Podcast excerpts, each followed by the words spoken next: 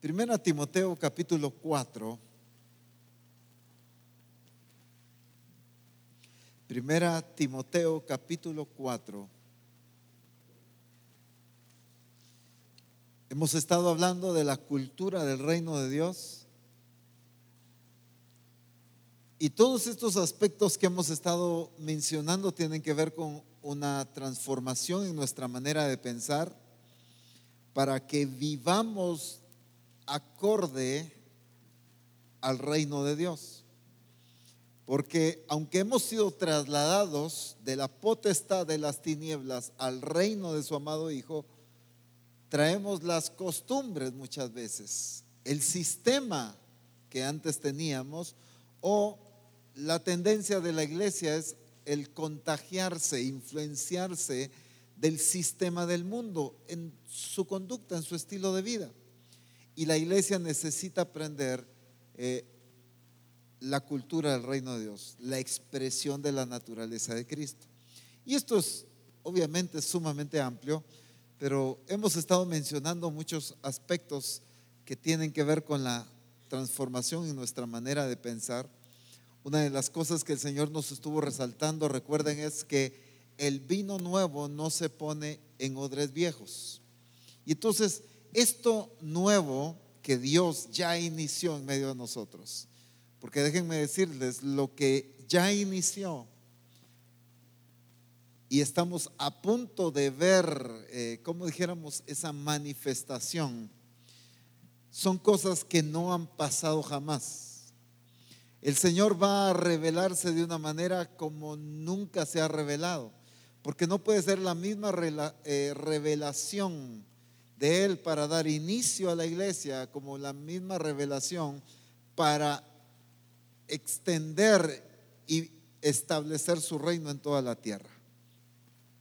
Una revelación muy linda en el inicio de la iglesia, estoy hablando en el libro de los Hechos, preciosa, gloriosa pero el avivamiento de estos últimos tiempos, la vida de la iglesia, el mover del Espíritu y la forma en que Dios va a estarse revelando al mundo es totalmente diferente, mucho más gloriosa.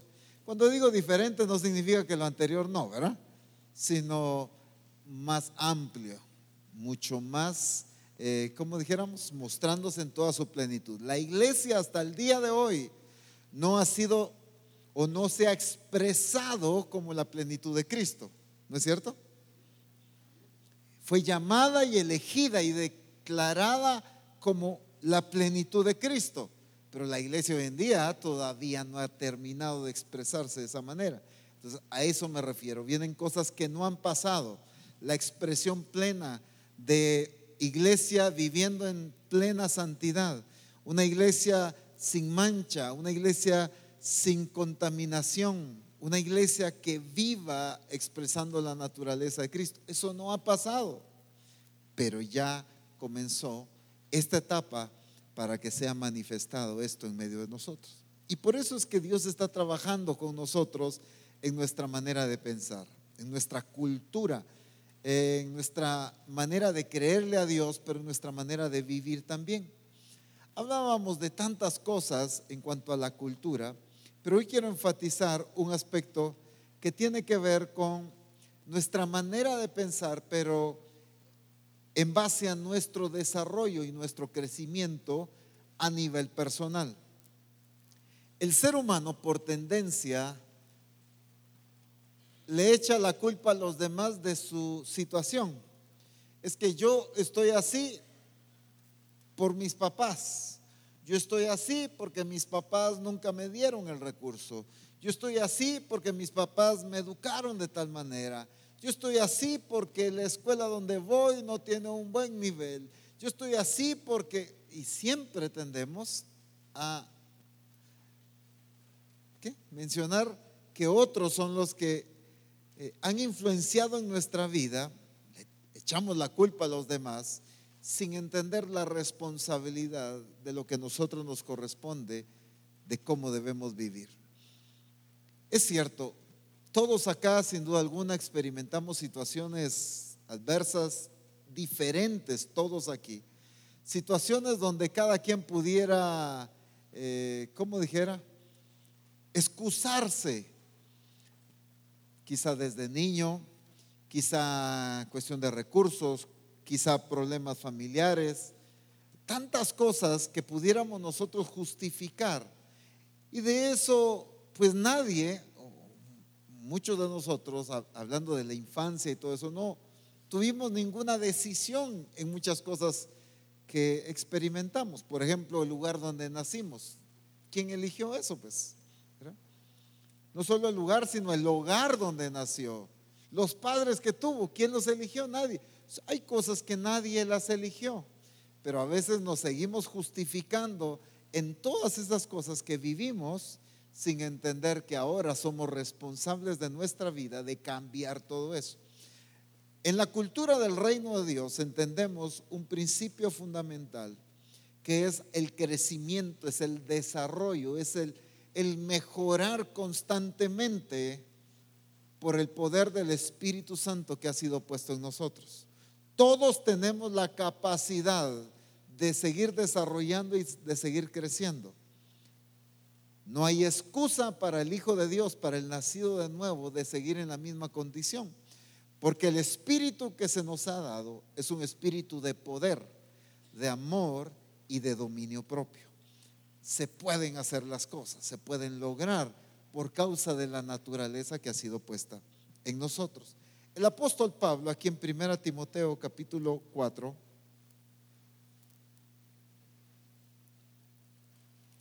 le habla a Timoteo de una serie de responsabilidades que a él le corresponden ejercer en la iglesia. Le habla de que nadie tenga en poco su juventud, que él sea ejemplo a todos los demás. Le habla que cuando él no está se dedique a la lectura de la palabra de Dios, a escudriñarla. Le corrige muchas cosas, pero le está hablando de, de su función y de su responsabilidad. Pero quiero resaltar el verso 15 Dice, ocúpate de estas cosas, permanece en ellas para que tu aprovechamiento sea manifiesto a todos. En la traducción lenguaje actual dice de esta manera, haz todo esto y dedica tiempo para ello, para que todos vean que cada día eres mejor Qué interesante. El apóstol Pablo le hace la exhortación de dos aspectos. Uno, haz esto y dos, dedícate a esto. En la versión 60 dice, ocúpate de estas cosas, permanece en ellas. Son dos cosas diferentes. Ocuparme de esto y permanecer en esto. ¿En esto qué? De toda la eh, la responsabilidad que anteriormente le está mencionando, de ser modelo, de ser ejemplo, de que nadie tenga en poco su juventud. Le está hablando de que la, el criterio de los demás no esté influenciando en su actitud ni en su, desempeño al servicio de Dios. Que no se deje mover por el criterio de los demás, pero lo está llevando a su responsabilidad, tanto en su eh, posición ante la iglesia como en su posición ante Dios. El apóstol Pablo está llevando a Timoteo una responsabilidad y le enfatiza dos aspectos. Ocúpate de estas cosas y permanece en ellas. Cuando dice ocúpate en estas cosas, ¿a qué se refiere? A la acción, ¿sí? ¿Qué más? Ponga empeño ¿Sí? Ocúpate de estas cosas. Dedicación de tiempo. Una prioridad enfocada en eso, ¿sí? Que le preste atención a eso. Ocúpate en eso. O sea, haz estas cosas, pues. ¿Sí? Haz esto. Ocúpate. Cuando alguien se ocupa en algo, obviamente tiene que dejar de hacer las cosas que antes se ocupaba. Y el cristiano regularmente quiere ocuparse de las cosas de Dios sin dejar las cosas. No, es que no quiero soltar, entonces no tengo tiempo para esto. Cuando el, el apóstol Pablo le dice a Timoteo, ocúpate en esto, prácticamente le está diciendo, deja de hacer otras cosas que te impiden dedicarte a esto. Desocúpate de lo demás para ocuparte en esto. Es como el ejemplo de cuando uno tiene ocupadas las dos manos y le quieren dar otra cosa, tiene que soltar uno lo que tiene en las manos para recibir otra cosa, ¿no es cierto? Lo mismo es con el tiempo. Entonces decimos es que no tengo tiempo. Y cada vez la demanda del Señor en cuanto al tiempo, en cuanto a qué ocuparnos, en cuanto a las acciones de servicio, de intimidad con Dios, cada vez, no sé si ustedes han venido percibiendo, pero cada vez el Señor su demanda la está incrementando. Cada vez el Señor está demandando más tiempo de ti y cada vez el Señor está demandando más intimidad de ti. Bueno, al menos Roberto creo que la ha cachado. Pero eso es lo que el Señor nos ha venido hablando en Misión Cristiana del Calvario. Cada vez la necesidad de ocuparnos más en las acciones, en la voluntad de Dios, nos demanda más tiempo. Por lo tanto, necesitamos empezar a dejar otras cosas para ocuparnos de ellas. Pero permanece en ellas, ¿de qué le está hablando? De estabilidad. ¿Qué más? persistencia. No solo al principio, eso es disciplina. Aumentar mi capacidad. El asunto del cristiano es esa irregularidad muchas veces en el dedicarnos a las cosas de Dios. En nuestra responsabilidad de intimidad, de servicio, de alimento de la palabra de Dios es un tiempo. Hoy nos dedicamos a esto, pero lo dejamos de hacer. Al tiempo, la palabra de Dios nos desafía y lo volvemos a hacer, pero otra vez lo volvemos a soltar. Cuando le dice, ocúpate de esto, pero no te desocupes de esto, pues permanece en ello. Cuando te dediques a las cosas de Dios, ya no te desocupes de eso sigue ocupado en esto, permanece ocupado en las cosas de Dios. Pero me encanta la expresión cuando le dice para que tu aprovechamiento sea manifiesto a todos. Y la traducción lenguaje actual lo dice de una manera muy hermosa. Para que todos vean que cada día eres, eres mejor no es que yo me sienta mejor, es que he crecido tanto que hasta las personas que me rodean dan testimonio que yo soy mejor. Ahí está el punto. Porque puedo decir, no, yo ya me siento mejor, pero la gente me sigue viendo igual. La gente cuando habla conmigo escucha las mismas expresiones. La gente que se relaciona conmigo no ve transformación. Aquí es para que tu aprovechamiento sea manifiesto a todos, es para que todos los demás se den cuenta que cada día eres una mejor persona. Que, cada día sea notorio que tú eres un mejor discípulo. Que cada día sea notorio que tú eres un mejor siervo de Dios. Que cada día. Entonces lo está dejando así como cada congreso. Sino cada día, imagínense que cada día la gente note que hay un crecimiento en nosotros. Pero entonces, ¿qué debe ocurrir en mis acciones para que eso se dé? Tengo que permanecer, ocuparme y permanecer. Estar constantemente en qué? Ya vamos a ir detallando quizá algunos aspectos.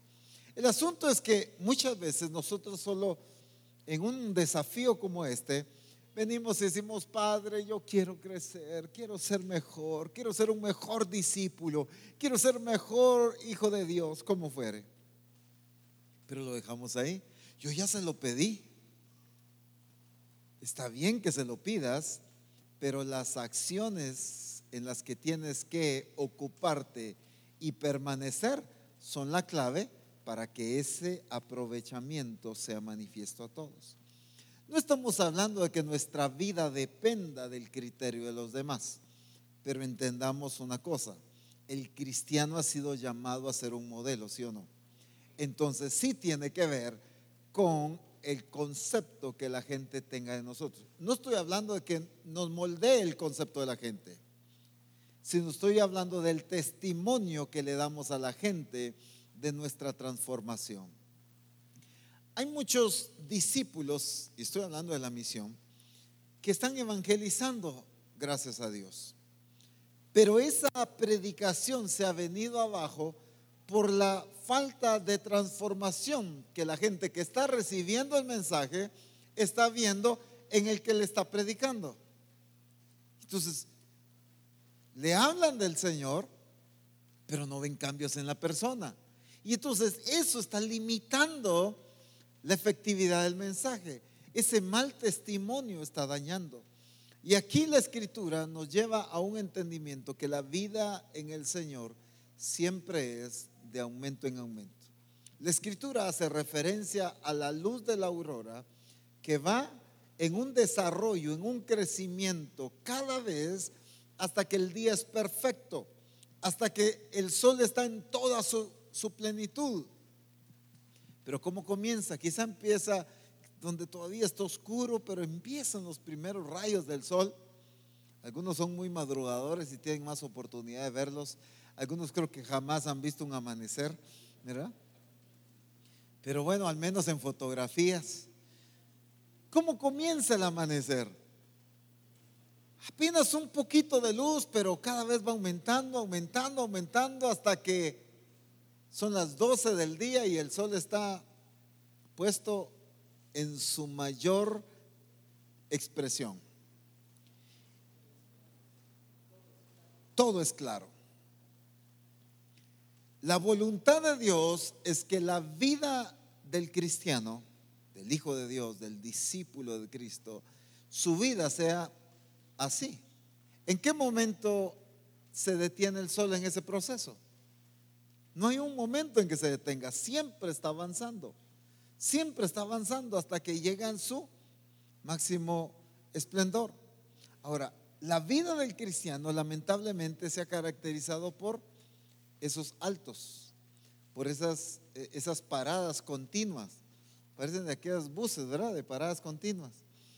Hay buses que van directo, pero hay otras que van pasando por todos los pueblos. Entonces, en una ruta que es de hora y media, la persona se hizo como cinco horas porque se metió a todos los pueblos que encontró en el camino. Y parece ser que hay unos cristianos que se subieron a ese bus. Van pasando a todos los pueblos. Y entonces el Señor le habla de avanzar y ahí se quedó parado un tiempo. Después avanza otro poquito y se vuelve a quedar otro buen tiempo ahí.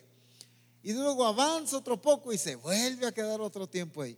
Esa no es la clase de vida cristiana que el Señor nos ha llamado a tener, sino una vida de expresión permanente, de crecimiento. Pero para eso necesitamos ocuparnos y permanecer en las obras de Dios que el Señor nos ha mandado. En la relación, en la intimidad con el Señor. Pero para eso necesitamos nosotros entender que en el reino de Dios el estilo de vida es de un desarrollo y de un crecimiento permanente. No es esporádico. Pero esta, este crecimiento, este desarrollo debe llegar al punto en que sea notorio. Mucho cristiano, mucho discípulo hoy en día, como decía hace un momento, se siente diferente, pero la esposa no lo ve diferente. Los hijos no los ven diferentes. Los papás no los ven diferentes. Y ahí está el conflicto, pues. Los vecinos no los ven diferentes.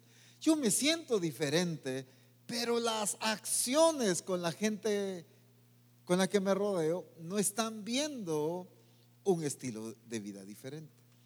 Y entonces, la vida del cristiano, del modelo a seguir, no consiste solo en lo que siente que logró, sino en lo que otros pueden ver de cambio y de transformación en él. Porque si hablamos de aquí, ¿cuántos sentimos que hemos crecido? Todos sentimos que hemos crecido. Pero si le pregunto a las esposas, ¿cuánto has visto crecer a tu esposo? O al esposo, ¿cuánto has visto crecer a tu esposa? A los hijos, ¿qué han visto ustedes en sus padres? O a los padres, ¿cuánto han visto crecer a sus hijos? ¿Cuál creen que sería la respuesta?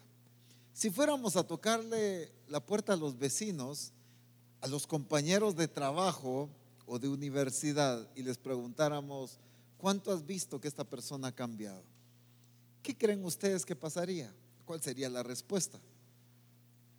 Entonces, ese es el punto. Aquí lo que el apóstol Pablo le está diciendo a Timoteo es, ocúpate en esto y permanece en esto hasta el grado de que tu crecimiento y tu transformación se haga notorio a todos los demás. Que los demás den testimonio de que no eres el mismo. Has crecido en el conocimiento de la palabra. Se nota tu desarrollo en la intimidad con Dios. Se nota la forma en que sirves a Dios. Se nota que eres una persona más educada. Se nota que eres una persona más culta. Se nota que eres una persona más amorosa. Se nota que eres una persona que perdona. Has crecido. ¿Me, doy a entender? Solo estoy mencionando algunos ejemplos. Pero la escritura nos lleva a una expresión de crecimiento permanente. La vida en el reino de Dios no es estancamiento. Todo aquel que está estancado está retrocediendo porque el Espíritu Santo sigue avanzando en su obra. Todo aquel que se queda estancado empezó un proceso de retroceso. La vida en el reino de Dios es desarrollo y crecimiento. El apóstol Pablo siempre a Timoteo, pero en la segunda carta, en el capítulo 1, Y en el versículo 6 le da otra revelación importante para su desarrollo y su crecimiento. Por lo cual te aconsejo que avives el fuego del don de Dios que está en ti por la imposición de mis manos. ¿Qué había pasado? a través del apóstol Pablo, había sido ministrado y había recibido por imposición de manos dones, había recibido de Dios. Ahora, era la responsabilidad de Timoteo desarrollar lo que ya recibió. Seamos francos, y yo entiendo que todavía hay mucho que el Espíritu Santo va a darnos en este tiempo. Hay mucho que es, se necesita ser impartido, pero hablemos de lo que ya hemos recibido. ¿Cuántos hemos recibido algo de Dios durante todo este tiempo? O mucho de Dios quizás. ¿Hemos recibido de Dios, sí o no? Ahora, la responsabilidad personal es avivar el fuego del don de Dios que está en nosotros.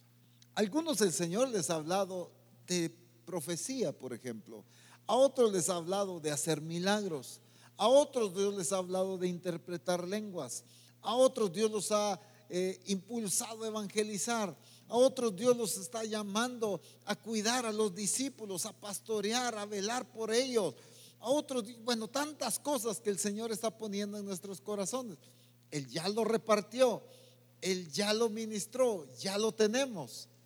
La pregunta es, ¿qué tanto hemos avivado? lo que ya recibimos.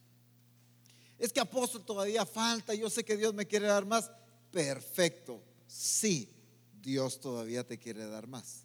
Pero la pregunta es, con lo que ya tienes, ¿qué has hecho? Y ese es el, desafío. Misión Cristiana del Calvario ha recibido tanto de Dios. Si de algo no podemos eh, quejarnos, es de lo que hemos recibido del Señor. Hemos recibido bastante pero ¿qué hemos hecho con lo que hemos recibido? La responsabilidad de Timoteo era avivar algo que ya existía. Por eso no le dice enciende el fuego, sino le dice aviva el fuego. Ya había algo. El Espíritu Santo te ha ministrado. El Espíritu Santo ya te ha repartido. El Espíritu Santo ya te ha ministrado. Pero eso nos corresponde a nosotros avivarlo. ¿Cómo avivamos? El don del Espíritu Santo. ¿Cómo avivamos lo que hemos recibido de Dios? Ayúdenme ustedes. ¿Cómo avivas algo que Dios te ha dado? Usándolo, poniéndolo en práctica, ejercitando, sí, pero hay más que solo ejecutar, impartirlo a otros, sí metiéndome más en su palabra, conociendo más. Si Dios te habló de hacer milagros, pues ¿cuánto te has metido en la palabra de Dios a escudriñar acerca de eso? Si Dios te habló de profecía, ¿cuánto te has metido en la palabra de Dios para escudriñar acerca de la profecía? Si Dios te ha hablado o, te ha ministrado, ha puesto en tu corazón el hecho de enseñar a otros la palabra de Dios, ¿Cuánto te has metido a escudriñar? A eso me refiero. Entonces, el meternos a la palabra, el escudriñar, es una parte vital. Pero ¿qué otras cosas? Ya me dijeron poner en práctica, ejecutar eh, la palabra de Dios. ¿Qué otra cosa viva lo que hemos recibido de Dios? Buscar la llenura del Espíritu, una parte sumamente importante y necesaria en la vida del cristiano. ¿Cuánto buscamos nuestro crecimiento en nuestra relación con el Espíritu Santo? Estos días hemos estado ministrando la llenura del Espíritu Santo y me recuerdo que el jueves pasado y el domingo la directriz, habla en lenguas, hablen en lenguas, deje fluir las lenguas. Y al menos la mitad no ha hablado en lenguas. Sí hay, una buena parte que sí lo ha hecho, pero la otra mitad no. o no saben, o no tienen idea de qué les estoy hablando, no han sido bautizados con el Espíritu Santo, o hay temor, o qué está pasando. Pero nosotros ya recibimos el Espíritu Santo, ya se ha ministrado, ya se ha hablado de la necesidad de eso. Pero ¿qué estamos haciendo? O otra cuestión es que quizás sí las hablamos, pero no las ejercitamos. Es interesante la forma que el apóstol Pablo le dice a la iglesia, yo hablo en lenguas más que todos ustedes, les dijo, a la iglesia de Corinto. ¿Qué significaba? ¿Qué estaba diciendo el apóstol Pablo con eso? Las tenía más ejercitadas, sí, pero estaba haciendo un énfasis en la necesidad o en la importancia que él veía de hablar en lenguas. Uno de los conflictos quizá del hablar en lenguas es la lógica, es el razonamiento. Es que no entiendo qué estoy diciendo, hombre. Entonces, como no entiendo, no, no me gusta darle lugar a eso porque no lo entiendo. Hermanos, ¿desde cuándo la vida cristiana se basa en lo que entiendes? Me refiero a que eso te mueva. Se basa en la fe. El Señor te dice, hablan lenguas, hablan lenguas. Claro, si ya fuiste bautizado con el Espíritu Santo. Y esa es la parte importante que el apóstol Pablo veía.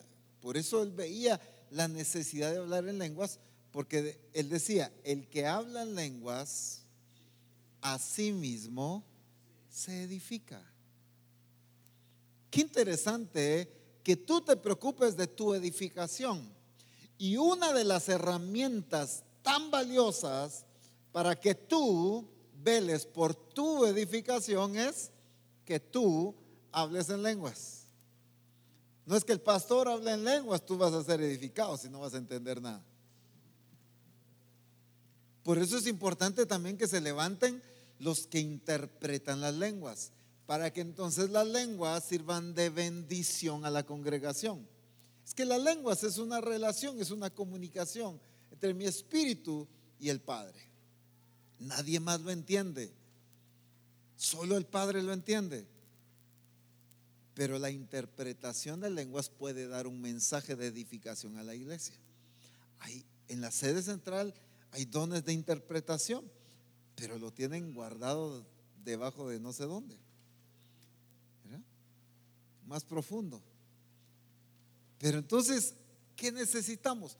Estamos hablando de, diferentes aspectos que nos llevan a un desarrollo, a un crecimiento de lo que hemos recibido. ¿Por qué? Porque tenemos que entender, hermanos, que cada vez, y estoy hablando específicamente, claro, a toda la misión, pero a la sede central, específicamente de las tareas y responsabilidades que el Señor nos ha estado hablando. ¿Cuántas cosas gloriosas Dios ha venido anunciando y viene hablando?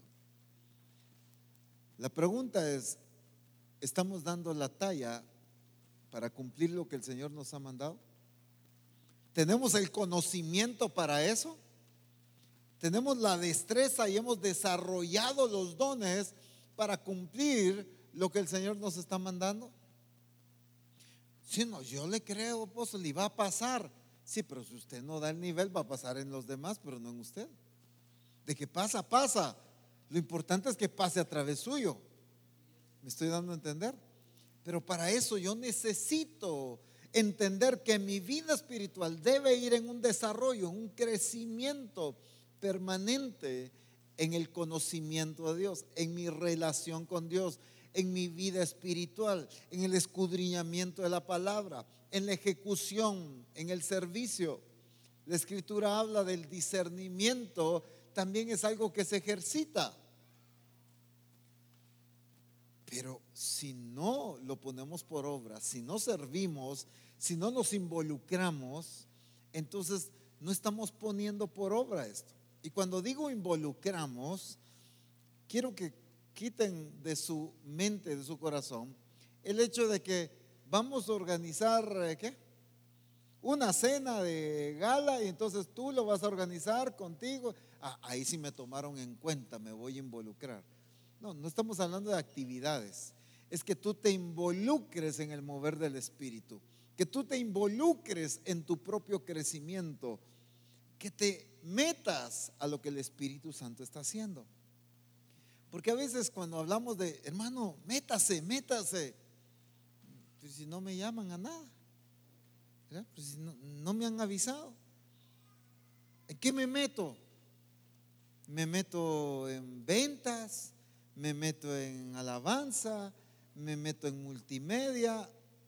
Qué bueno si, si te involucras en eso, pero no estamos hablando de eso. Cuando estamos hablando de que te metas es en tu búsqueda, en tu servicio a Dios, en tu función de iglesia como discípulo de Cristo. Y ahí es importante que nosotros veamos el, el desarrollo y el crecimiento. Hay una expresión que se usa en la palabra que me encanta muchísimo y es en Eclesiastés capítulo 10, verso 10.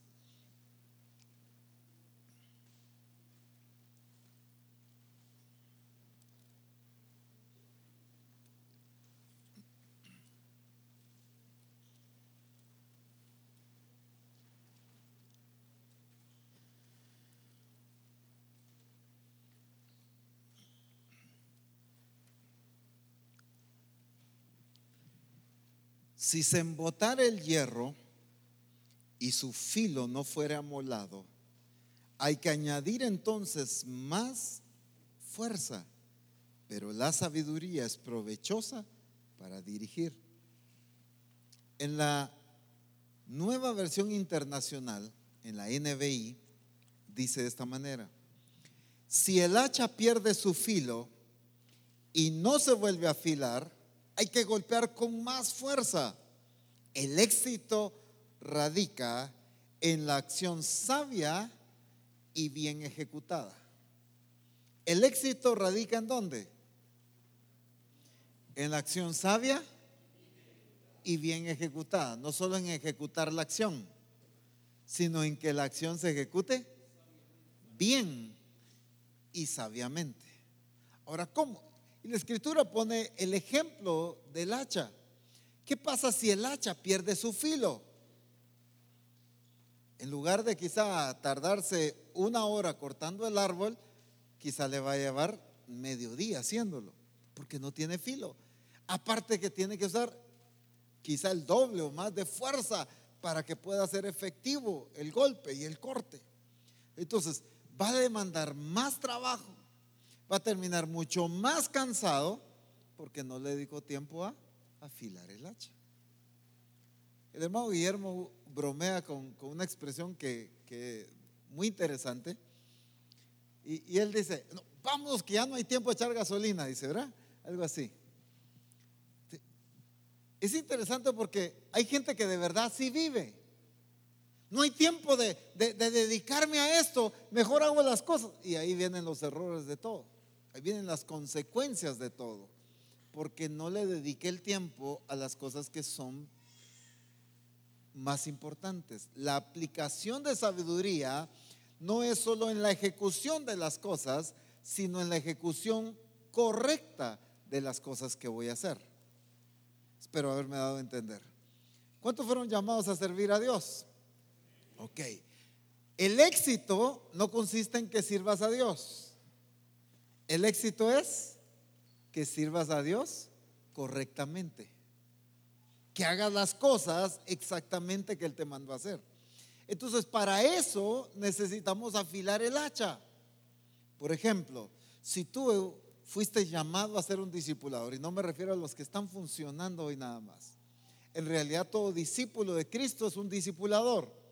La función magisterial de la iglesia es para todo discípulo, ¿sí o no? Entonces tú fuiste llamado a enseñar a otros, ¿o no? ¿Sí? Entonces, si tú fuiste llamado a enseñar a otros, ¿qué significaría para ti en esta área afilar el hacha? ¿Qué significaría? Conocer la palabra, por ejemplo, sí prepararme bien para enseñar correctamente? Hay un perfil para ser discipulador, entonces tengo que perfilarme para eso, tengo que dar la talla para ser esa expresión. ¿Qué más? Ejercitarme en hablar con los demás. Miren, aunque hay más, pero quiero avanzar en otros ejemplos. Por ejemplo, si el Señor te llama a pastorear, y no necesariamente me refiero al ministerio de pastor, sino realmente como discípulos somos llamados a pastorear o no. A velar por los discípulos, a apacentarlos, a exhortarlos, a disipularlos, a enseñarles, en fin. Pero hay algunos que el Señor les ha despertado ese deseo de apacentar. Si el Señor te ha llamado a apacentar, ¿a qué nos referimos con afilar el hacha? en esa área específica. Pedir sabiduría al Señor. ¿Qué más?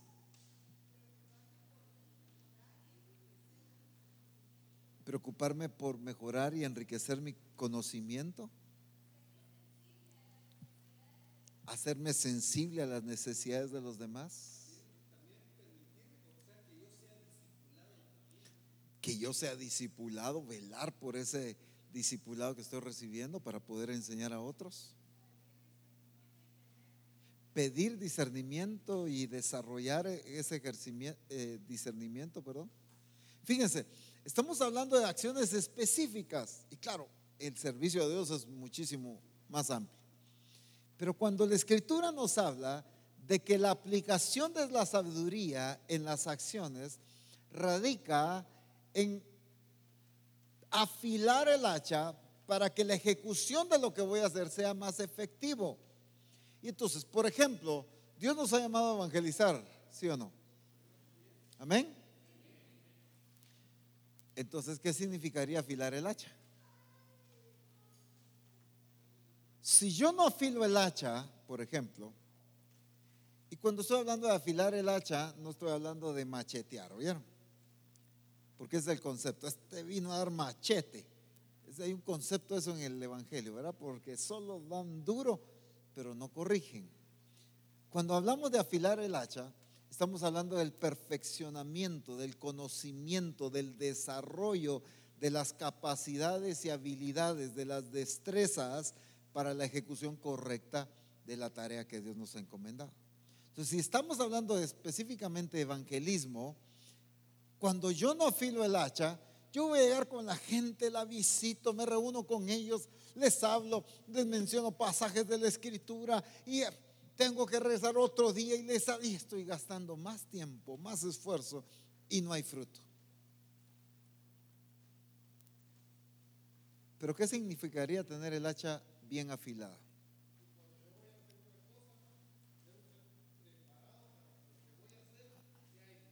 Para que lo que yo voy a hacer sea eficaz. Debo estar preparado para que mis acciones sean eficaces. Esa es una excelente palabra. A la guía del Espíritu.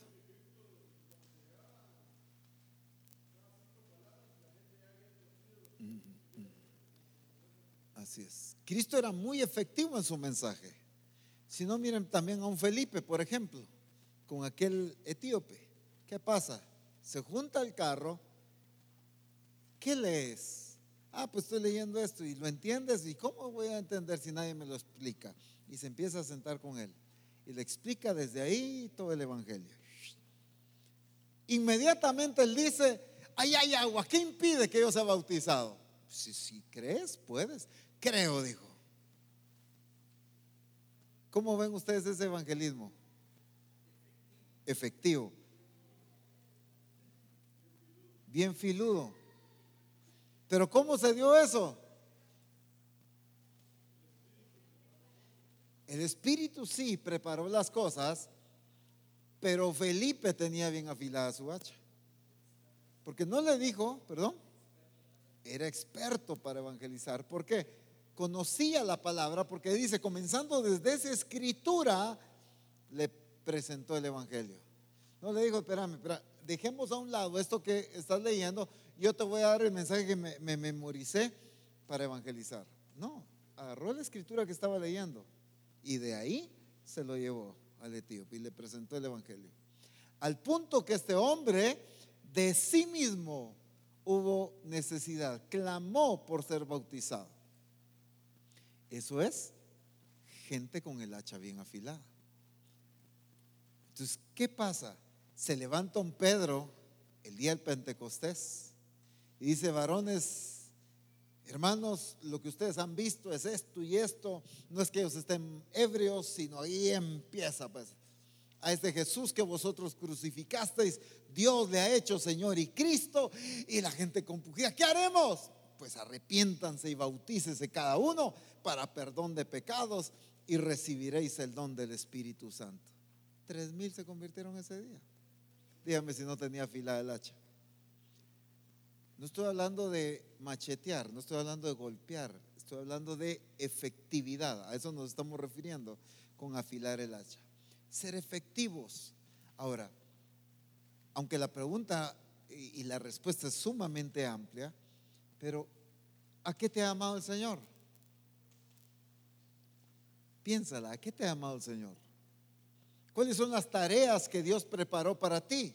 Evangelismo, el discipulado, la transformación de otros, la administración a otros, el exhortar a los demás, el edificar el cuerpo de Cristo. ¿A qué te amo el Señor? Solo estoy mencionando algunas, pero sé que ustedes saben de otras. En todo esto, si algo necesitamos es afilar el hacha. Este es el tiempo que Misión Cristiana del Calvario tiene que tener afilada el hacha. Estar listos para que el trabajo de cortar el árbol sea en el tiempo oportuno sea sin el mayor esfuerzo, sino efectivo el corte. No significa que no va a haber esfuerzo, pero si no tiene filo el hacha, déjenme decirle que hasta ampollas y dolor de espalda va a cachar. Si es que logra cortar el árbol. Entonces hay mucho cristiano hoy en día que es manejado por su impulso de servir a Dios yo quiero, y sí hago, y hago esto, pero no se dedicó a afilar el hacha. Hay gente que así es, no, no, es que ya tengo que terminar y sigue dándole al árbol y sigue, no, no, pero siéntese a afilar el hacha, hombre. No, no, no tengo tiempo para eso. Y entonces termina haciendo más esfuerzo.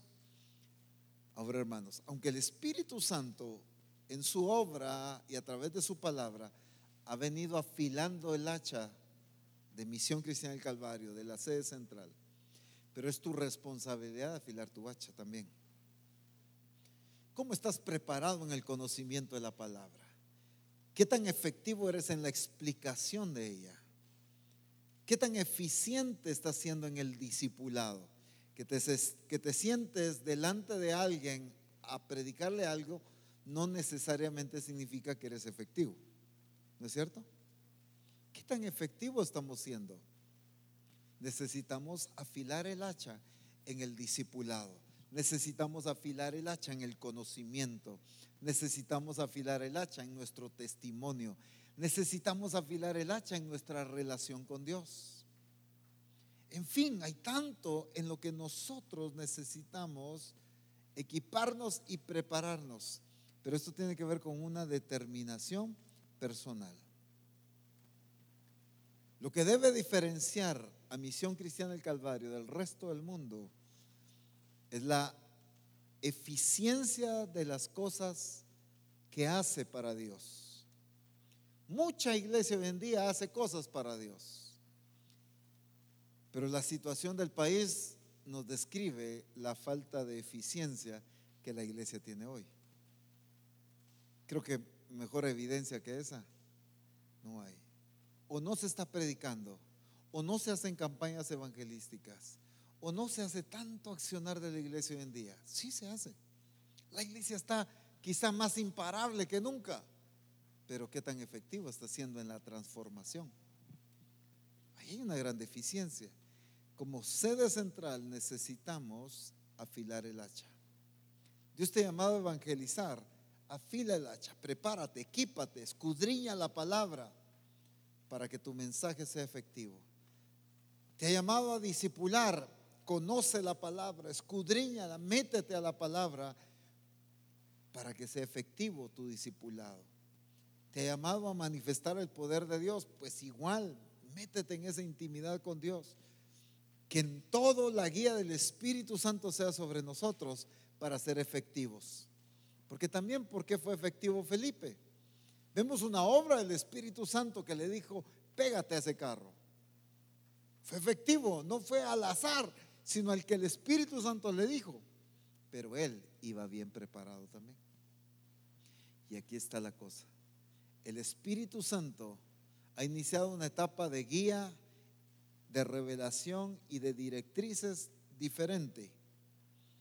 Pero necesitamos nosotros también estar preparados. Si no, Felipe se hubiera pegado al carro correcto, con la persona correcta, pero hubiera planchado con el mensaje. Porque si no hubiera estado preparado, entonces, aunque hubiera estado con la persona correcta, quizá no la hubiera llevado a la decisión correcta. Entonces se necesitan las dos cosas. La guía del Espíritu es indispensable, pero nuestra preparación y que nuestra hacha esté bien afilada para ser efectivos en nuestras acciones, también es vital. Que nuestro aprovechamiento sea notorio a toda la sede central. Que nuestro aprovechamiento sea notorio a toda misión cristiana del Calvario. Y que la gente a nuestro alrededor esté viendo que hay cambios, hay desarrollo, que somos mejores cada día en todas las áreas de nuestra vida. Amén. Pongámonos en pie, por favor.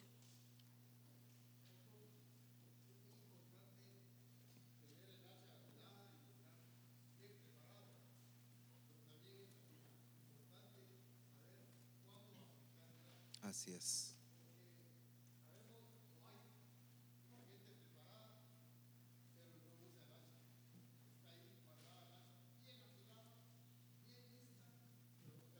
Así es. De nada sirve. Tiene que ser ejecutada. Para eso nos está dando el Señor de su Espíritu.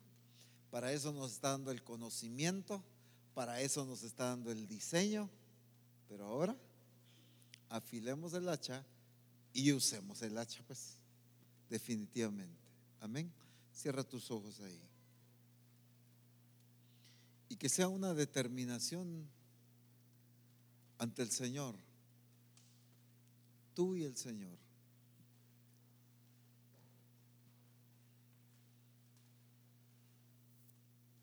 Que todos vean que tú eres un mejor discípulo de Cristo. Que todos vean que tú eres mejor cada día. Gloria a Dios por el nivel que el Señor te ha llevado y has alcanzado muchas cosas. Pero que aún así la gente vea que cada día eres mejor. Es que hay una medida que dar y es la de Cristo. No se trata de si ya somos mejores que antes, se trata de que si ya llegamos a la medida de Cristo. Y muchos todavía nos estamos basando en que ya soy mejor que antes. Esa no es la medida. Déjame decirte, esa no es la medida. La medida es Cristo. La medida es Cristo. Esa es la medida. Sí, ya eres un mejor discipulador, pero la medida es Cristo. Evangelizas mejor que antes, sí, pero la medida es Cristo.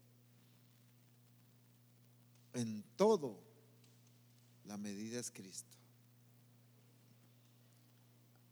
Es tiempo de que a nivel personal cada uno seamos responsables de avivar el fuego del don de Dios que está en nosotros.